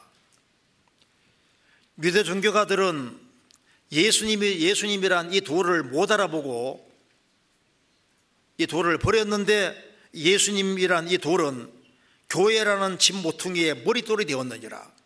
예수님이 집 모퉁이 교회라는 집 모퉁이의 머리돌이 되고 그래서 예수님으로 말미암아 구원받은 사람들이 무리를 이루어서 하나님의 집 교회를 이루는 겁니다. 성경 에베소서 2장입니다.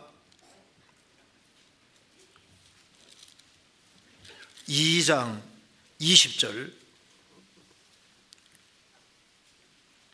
20절 너희는 사도들과 선지자들의 터 위에 세우심을 입은 자라 그리스도 예수께서 친히 모퉁이 돌이 되셨느니라. 그의 안에서 건물마다 서로 연결하여 주 안에서 성전이 되어가고 너희도 성령 안에서 하나님의 거하실 처소가 되기 위하여 예수 안에서 함께 지어져 가느니라.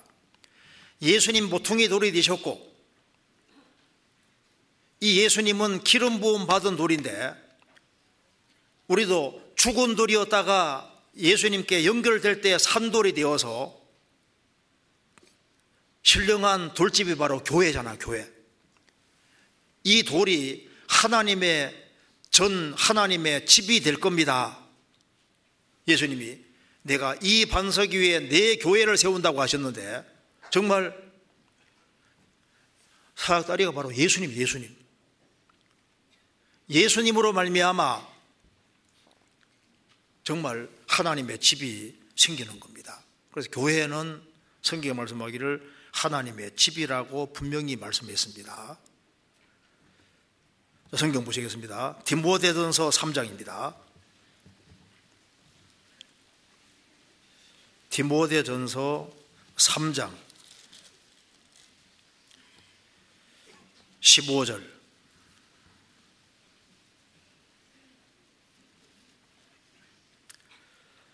만일 내가 지체하면 너로 하나님의 집에서 어떻게 행하여야 할 것을 알게려 하미니 이 집은 살아계신 하나님의 교회요 진리의 기둥과 터니라.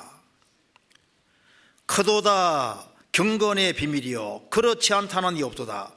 그는 육신으로 나타난 바 되시고 영으로 의롭담을 입으시고 천사들에게 보이시고 만국에 전파되시고 세상에서 믿음 받으시고 영광 가운데 올려졌음이니라. 그도다 경건의 비밀이요 그렇지 않다는 이 없도다. 예수님은 하나님이신데 육신 입고 이 세상에 오셔서 십자가에 죽으시고 부활하셨고 승천하셨고 만국에 전파되셨다. 죽으시고 부활하신 예수님께서 하나님의 집 교회에 모퉁이 들이고 교회의 머리십니다. 그래서 이 집은 하나님의 집, 이 집은 살아계신 하나님의 교회요 진리의 기둥과 같으니라. 그 교회가 하나님의 집입니다. 고린도전서 3장 고린도전서 3장 9절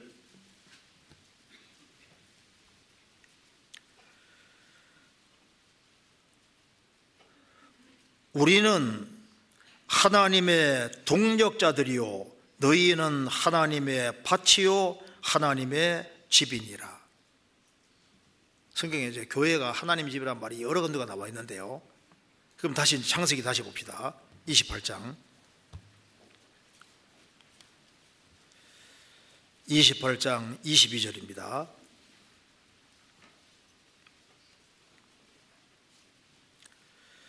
내가 기둥으로 세운 이 돌이 하나님의 전이 될 것이요.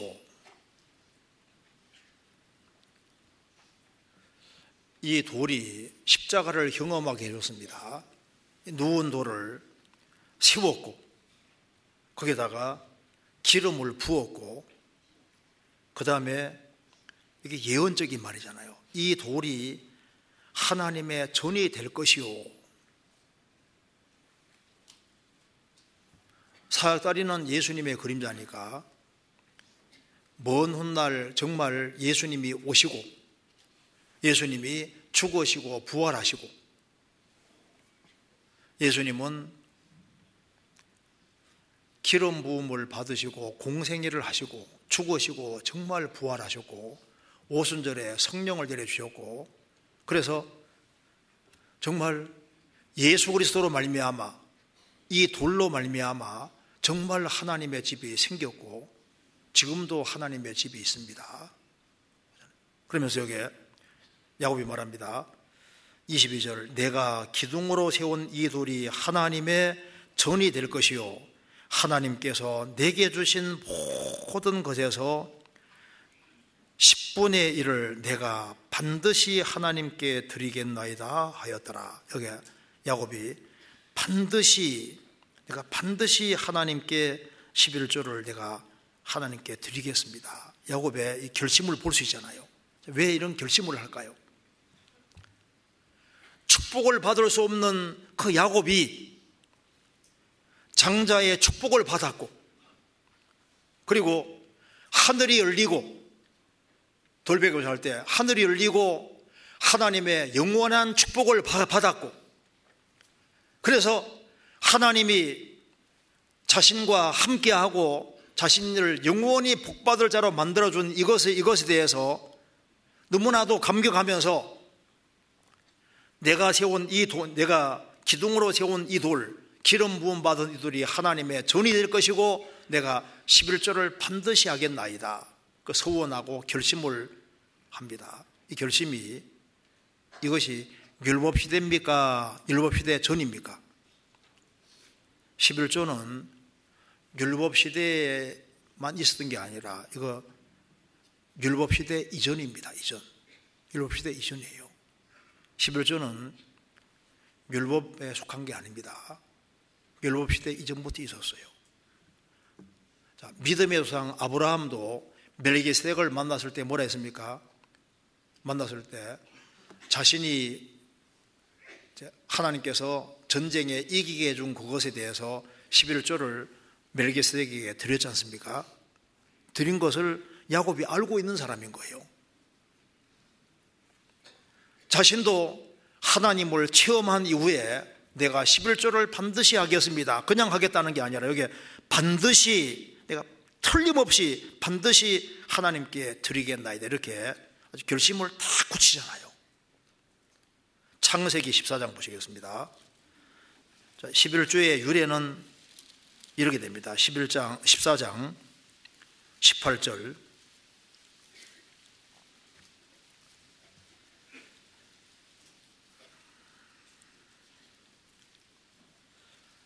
살렘 왕 멜기스덱이 떡과 포도주를 가지고 나왔으니 그는 지극히 높으신 하나님의 제사장이었더라.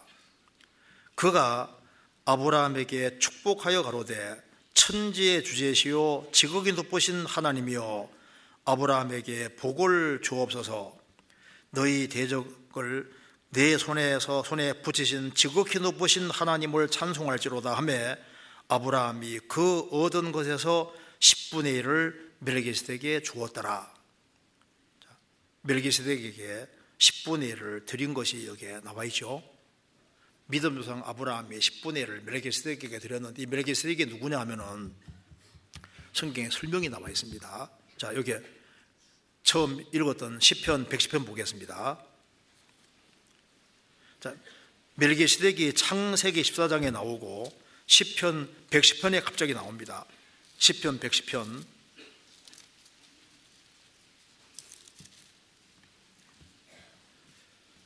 1절 여호와께서 내 주에게 말씀하시기를 내가 내 원소로 내 발등상 되게 하기까지 너는 내 우편에 앉으라 하시도다. 예수님이 죽으시고 부활 성천에서 하나님 보좌 우편에 앉으신 걸 말하는 겁니다. 그리고 이제 4절 여호와는 맹세하고 변치 아니하시리라 이러시기를 너는 멜기스덱의 반차 차례를 조차 영원한 제사장이라 하시도다. 다윗이 그걸 기록했을 때 이스라엘은 제사장이 있잖아요. 아브라함을 통해서 열두 지파가 나타나고 레위 지파 통해서 제사 직분이 생겼는데 제사장이 있는데 어째서 여기에 멜기스덱의 차례 쫓는 영원한 제사장이라고 했냐 그 말입니다. 신약 히브리의 설명에 나와 있기를 레위 계통의 제사 직분은 이건 그림자에 불과하고 이것은 바로 예수님이 예수님을 설명하기 위한 그림자라고 했습니다. 진짜 제사장은 예수님이고 제물도 예수님이고 제사장도 예수님이라고 설명하고 있는 거예요. 예수님은 유다 지파기, 지파로 나시기 때문에 레위 계 통이 아닙니다. 예수님은 멜기스덱 창세기 14장에 나와 있는 멜기스덱의 차례를 쫓는 영원한 제사장인데 영원한 제사장이 하나님의 집에 머리로 계시는 거예요. 성경 보시겠습니다. 여기에 히브리서 7장입니다. 설명하는 거 보겠습니다. 히브리서 7장 1절.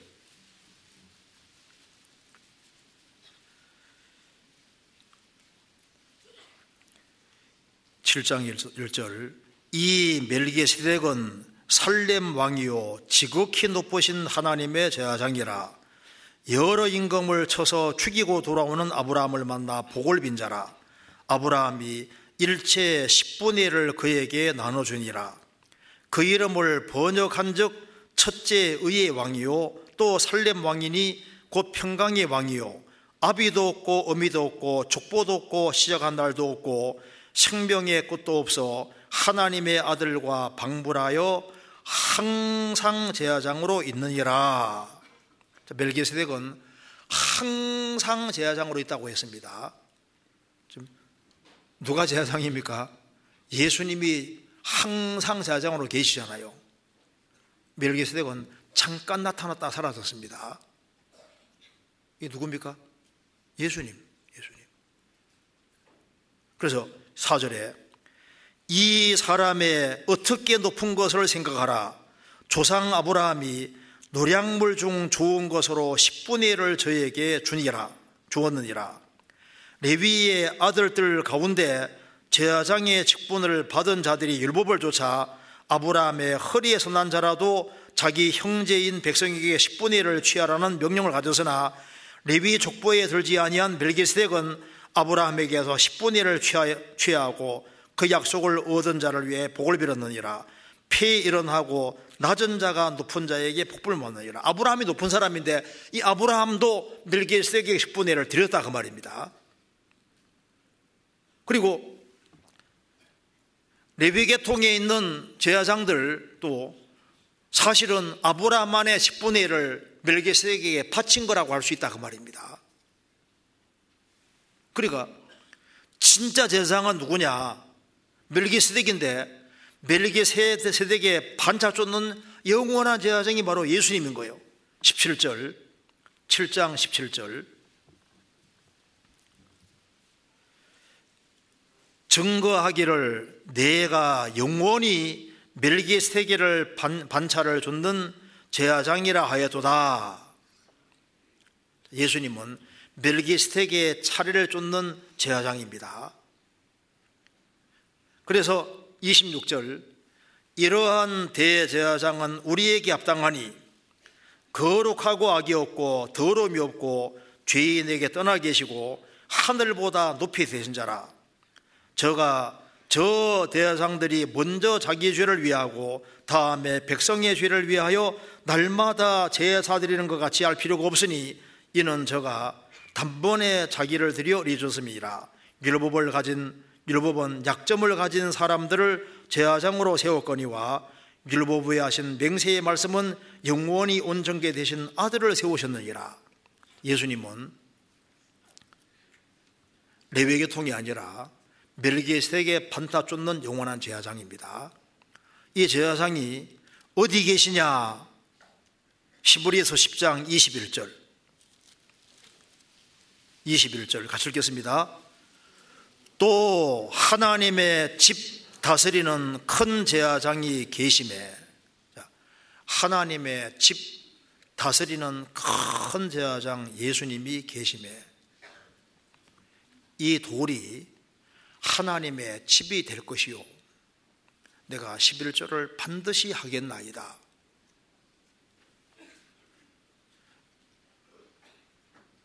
예수님이 죽으시고 부활하셨고 우리 죄를 대속하시고 죽으시고 부활하신 예수님이 멜기스덱의 판자 쫓는 영원한 세상으로 계시는 거예요.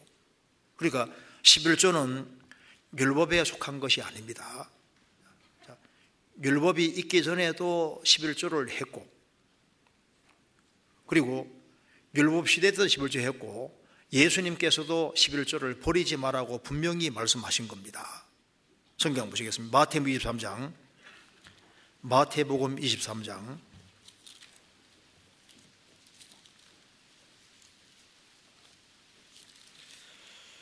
23장 23절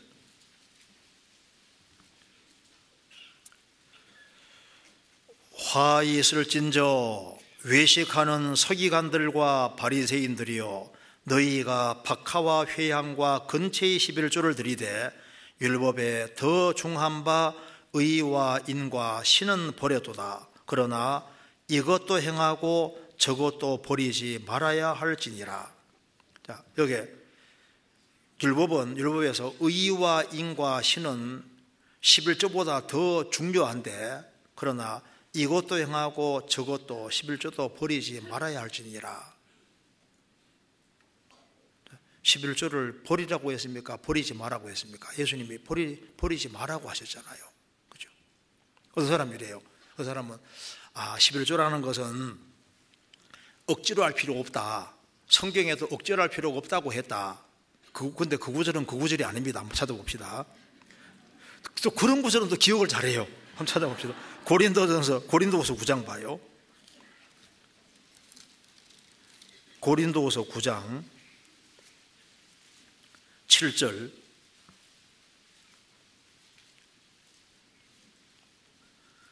칠절에 각각 그 마음에 정한 대로 할 것이요 인색하무라 억지로 하지 말지니 하나님은 즐겨내는 자를 사랑하시느니라 이건 뭘 얘기하냐면 지금 예루살렘 교회가 어려워서 예루살렘 교회를 이제 돕는 이야기를 하고 있는 겁니다 그래서 이방인 교회가 예루살렘 교회가 어려우니까 어려운 것을 돕기 위해서 이렇게 모금하는 지금 그 얘기를 하는 거예요. 모금해서 아프리카 교회가 어려울 때 아프리카 교회 돕는다든가 코로나19 시절에 돕는 이, 이제 이런 것을 할 때는 마음에 정한 대로 할 것이요 인쇄감을 억지로 하지 말지니 하나님은 즐기는 사랑하느니라. 이것은 이제 목적 헌금을 말하는 것이지 11조를 말하는 게 아니다 그 말입니다. 무슨 말이 되죠? 그리고 야곱은 하나님의 넘치는 은혜를 받았기 때문에 내가 반드시 11조를 하겠나이다. 결심을 굳혔는 이 결심이 참 좋잖아요. 좋으니까 이게 성경 딱 기록해 놓은 겁니다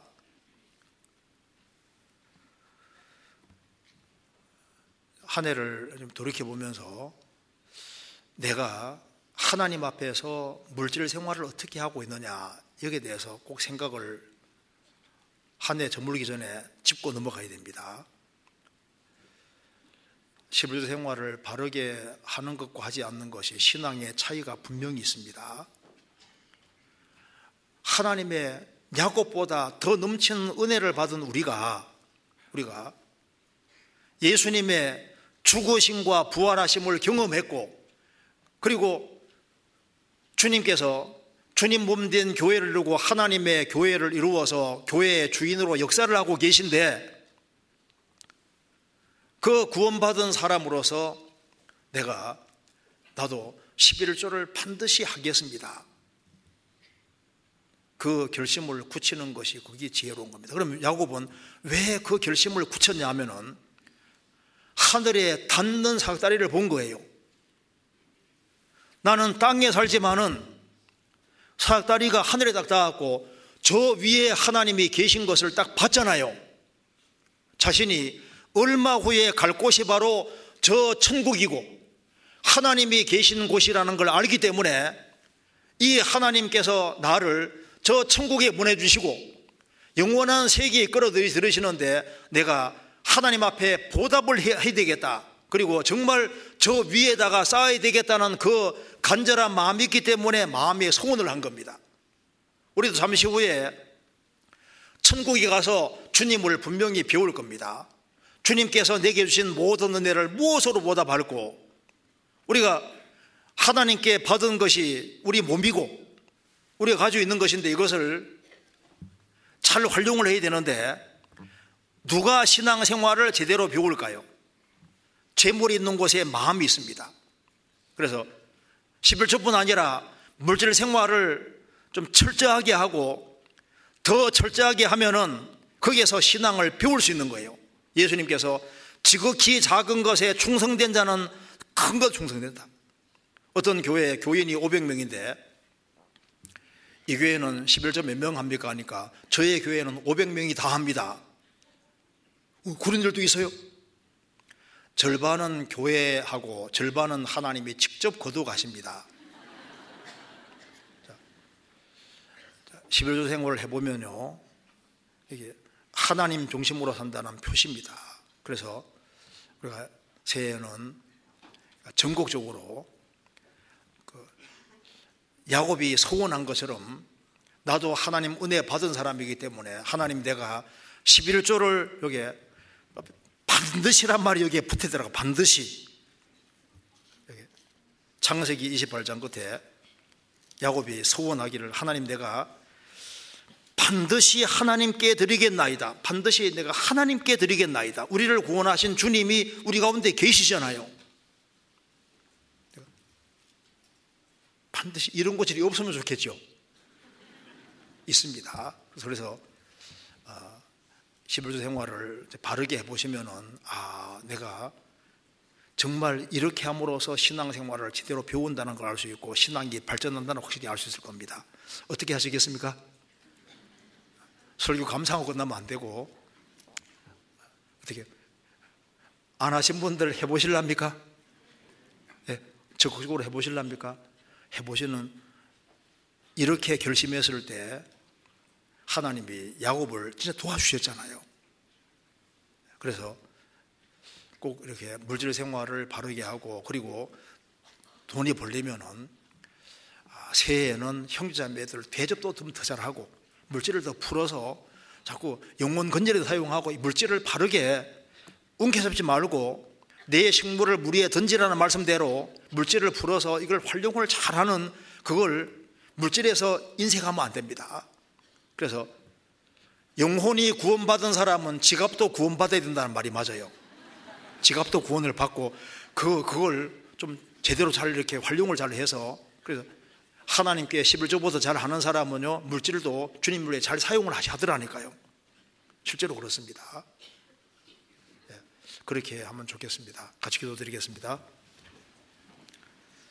자비로우신 우리 아버지 하나님, 저희들을 주의 보배로운 피로 구원해 주신 것을 감사합니다.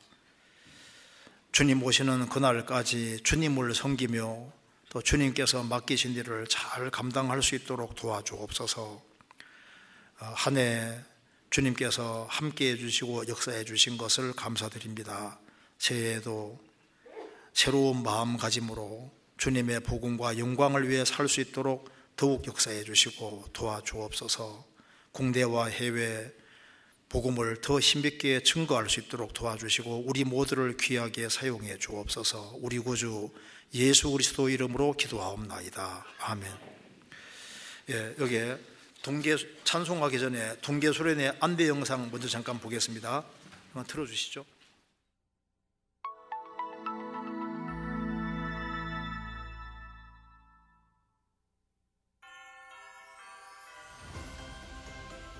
(2023년) 한 해 잘 보내셨나요? 한 해를 은혜 속에서 마무리하고 시작하는 동계 수련회가 다가왔습니다. 2024 동계 수련회는 어떻게 진행될까요? 2024 동계수련회는 2023년 12월 29일부터 12월 31일까지 2박 3일 동안 진행됩니다. 2024 동계수련회는 전국 28개 권역에서 실시되는데요. 서울, 인천, 경기도는 9개 권역, 대전, 충청도는 3개 권역, 광주, 전라도는 5개 권역, 강원도는 3개 권역, 대구, 부산, 울산, 경상도는 7개 권역, 그리고 제주도에서는 한개 권역에서 치러집니다. 청년 대학생 동계 수련회는 같은 날인 2023년 12월 29일부터 12월 31일까지 2박 3일 동안 갈릴리 수양관에서 진행되고 중고등부 동계수련회는 2024년 1월 5일부터 7일까지 2박 3일 동안 갈릴리 수양관에서 진행됩니다. 중고등부 교사는 교회 학교에 접수해 주시고 한 마음으로 미리 사전 접수해 주시기를 부탁드립니다. 3일간 진행되는 2024 동계수련회에서는 총 4번의 말씀이 진행되는데요. 언제 말씀이 시작되는지 미리 시간과 일정을 꼭 확인해 주세요. 2024 청년 대학생 동계 수련회에서는 첫째 날은 성인 동계 수련회 말씀과 동일한 말씀이, 둘째, 셋째 날 말씀은 청년들을 대상으로 한 말씀이 진행됩니다. 하나님께서 허락하신 한 해의 시작을 주님과 함께 2024 동계 수련회에서 뵙겠습니다.